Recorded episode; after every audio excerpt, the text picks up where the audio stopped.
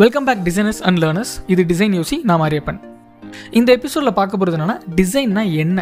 அதோட டெஃபனிஷன் என்ன? எப்படி டிசைனுங்கிறத புரிஞ்சுக்கிறது அப்படிங்கிறது தான். ஒரு உதாரணத்தோட இதை புரிஞ்சுக்கலாம். நீங்கள் ஒரு கேக் ஷாப் போகிறீங்க அப்படின்னு வச்சுக்கோம் கேக் ஷாப்பில் வந்து நீங்கள் ஒரு கேக் ஆர்டர் பண்ண போகிறீங்க உங்கள் ஃபேமிலிக்கு நீங்கள் ஆர்டர் பண்ண போகிறீங்க நீங்கள் ஒரு பத்து பேர் சேர்ந்து சாப்பிட போகிறீங்க ஆனால் ஆர்டர் பண்ண போகிறது நீங்கள் தான். அதை வாங்கும்போது உங்களுக்கு பிடிச்ச ஃப்ளேவர் அல்லது உங்கள் ஃபேமிலியில் சொல்லிவிட்ட ஃப்ளேவர் ஒரு அது இருக்கக்கூடிய டிசைன் அதுக்குடைய ஸ்மெல் உங்களுக்கு அந்த டேஸ்ட் ஆல்ரெடி தெரிஞ்சிருக்கலாம். ஸோ இதெல்லாம் வச்சு ஒரு கேக்கை நீங்கள் டிசைட் பண்ணுவீங்க. ஸோ அந்த கேக்கை டெக்கரேட் பண்ணும்போது இதில் இருக்கக்கூடியது வந்து நம்ம கண்ணை அட்ராக்ட் பண்ணுது. அதை நம்ம பார்க்குறோம். அந்த பார்க்குறதுனாலையும் அப்புறம் அதை டேஸ்ட் அப்புறம் அதோடய ஃப்ளேவர் இது மூலியமாக தான் நம்ம இந்த கேக்கை நம்ம ஃபுல்லாக நம்ம உள்ளே வாங்கிக்கிறோம். ஓகே இந்த கேக்கில் இது இதெல்லாம் இருக்குது இதோட ப்ராப்பர்ட்டிஸ் தான் அப்படின்னு. ஸோ இந்த கேக்கை வந்து நம்ம வீட்டில் கொண்டு கொடுக்கும்போது அவங்க எல்லாம் சாப்பிட்றப்பவும் இதே தான். அவங்களுக்கு ஸ்மெல் டேஸ்ட்டு அப்புறம் பார்க்கும்போது டெக்கரேஷன் இது எல்லாமே அவங்களுக்கு ஒரே மாதிரி தான் தெரியும். இதே எக்ஸாம்பிள் ஒரு டூத் ப்ரஷ் வச்சு பார்க்கலாம். இப்போ ப்ரஷ் எடுத்துக்கிட்டோம் அப்படின்னா அதில் வந்து ப்ராப்பர்ட்டிஸ் நிறைய மாறும். அதோடைய கேட்டகரி இருக்குது அதாவது அது சாஃப்ட் ப்ரஷ்ஷாக மீடியமாக ஹார்டா அப்படின்னு இருக்குது அதுக்கப்புறம் அதோடைய சைஸ் பெரியவங்களுக்கா சின்னவங்களுக்கா அப்படின்னு.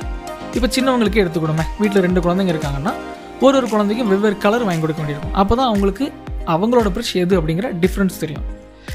ஸோ இப்போ ப்ரஷ் கேஸ் எடுத்துக்கிட்டிங்கன்னா அதாவது கேக்கையும் ப்ரஷ்ஷையும் கம்பேர் பண்ணிங்கன்னா கேக் வந்து சாப்பிட்றவங்கள பொறுத்து மாறாது. எல்லோரும் ஒரே மாதிரி தான் அவங்களுக்கு வந்து அதே டேஸ்ட்டை தான் கொடுக்கும் அதே ஸ்மெல்லை தான் கொடுக்கும். பட் ப்ரஷ் வந்து அவங்க யூஸ் பண்ணுறதை பொறுத்து அந்த ப்ராடக்ட்டே மாறுது. சின்னவங்களால் பெரிய ப்ரஷ்ஷையும் பெரியவங்களால சின்ன ப்ரஷ்ஷையும் யூஸ் பண்ண முடியாது. ஓகே யூஸ் பண்ணலாம். பட் அவங்களுக்காக பொருத்தமான டிசைனாக அது இருக்காது கண்டிப்பாக ஸோ இதுதான் வந்து டிசைன் ஒரு யூஸரை புரிஞ்சுக்கிட்டு அவங்களோட நீடு என்ன அவங்களுக்கு என்ன தேவை அப்படிங்கிறத புரிஞ்சுக்கிட்டு அவங்களுக்கான ப்ராடக்டை நம்ம கரெக்டாக வடிவமைக்கிறதா டிசைன் எக்ஸாம்பிளுக்கு ஒரு கேக்கையும் ஒரு டூத் ப்ரஷையும் எடுத்திருக்கோம். ஸோ இதே மாதிரி வெவ்வேறு இண்டஸ்ட்ரியிலையும் வெவ்வேறு ப்ராடக்ட்ஸ் இருக்கும். அது எல்லாத்துக்குமே ஒரு டிசைன் இருக்கும். அந்த டிசைன் ஒவ்வொரு யூஸருக்கு ஏற்ற மாதிரி மாற்றி மாற்றி பண்ணியிருப்பாங்க அது வந்து என்ன இண்டஸ்ட்ரி வேணால் இருக்கலாம். ஒரு கன்ஸ்ட்ரக்ஷனாக இருக்கலாம். ஒரு ஆட்டோமொபைல் இண்டஸ்ட்ரி அப்புறம் ஒரு ஒரு ஃபேஷன் டிசைனிங்காக இருக்கலாம்.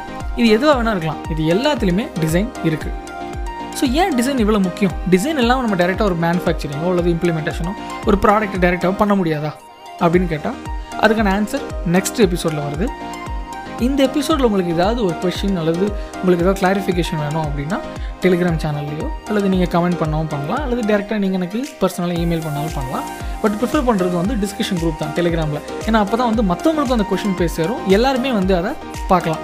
அப்போ அவங்களுக்கும் அந்த கொஷின்ஸ் ஒருவேளை இருந்தாலோ அல்லது அதை பற்றி அவங்க யோசிக்கவே இல்லைனாலோ அவங்களுக்கு கிளாரிஃபை ஆகும். ஸோ நெக்ஸ்ட் எபிசோடில் பார்க்கலாம். பாய்